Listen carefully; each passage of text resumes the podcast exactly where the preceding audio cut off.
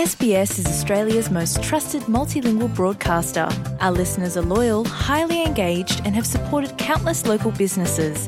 We offer advertising packages for businesses of all sizes. Our experienced sales team will guide you through the process of owning a great campaign. Bring your own ad or have our production team make you something in one of our 68 languages. Start the conversation with your new audience today. Email sales at sbs.com.au. Viva Luciana e ouvintes da SPS. Bom, muito bom Natal.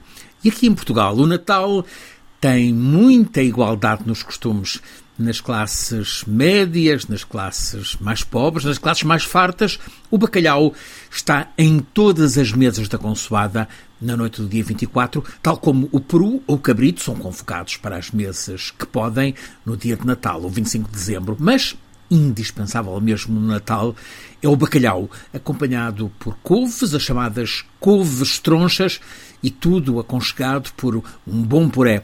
Unta-se com azeite abundante, alguma manteiga, um pirex ou dois, conforme o número de convivas à mesa, faz-se um refogado com cebola, alho, pimenta, junta-se o puré em sucessivas camadas que entremeiam o bacalhau e as couves, previamente cozidas.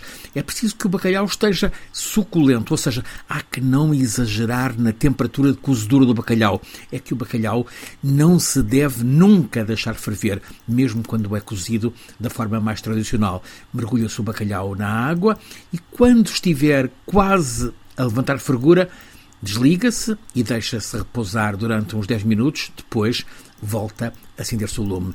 É uma arte portuguesa esta de cozinhar o bacalhau em mil e um modos. O bacalhau à brás, com ovos, o bacalhau à minhota, com batatas, com grão e, sobretudo, este bacalhau do Natal.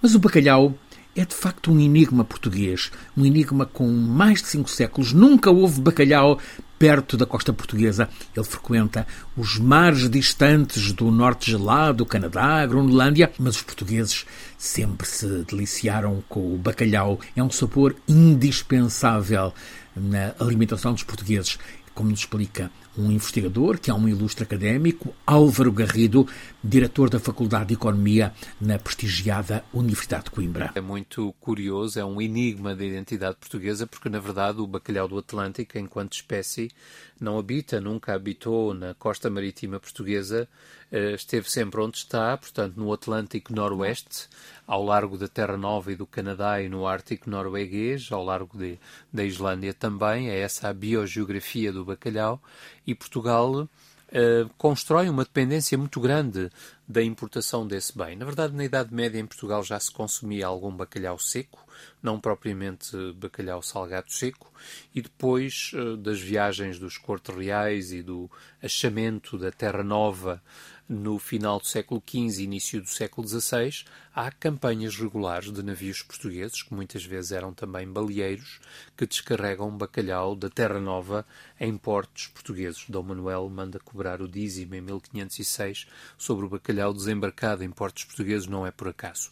No século XVIII, período pombalino, Lisboa era a maior praça de consumo mundial do bacalhau, seguida pelo Porto. E assim, boa consoada, bom Natal festas felizes são os votos deste sempre vosso correspondente, Francisco Sena Santos, a SBS, em Lisboa.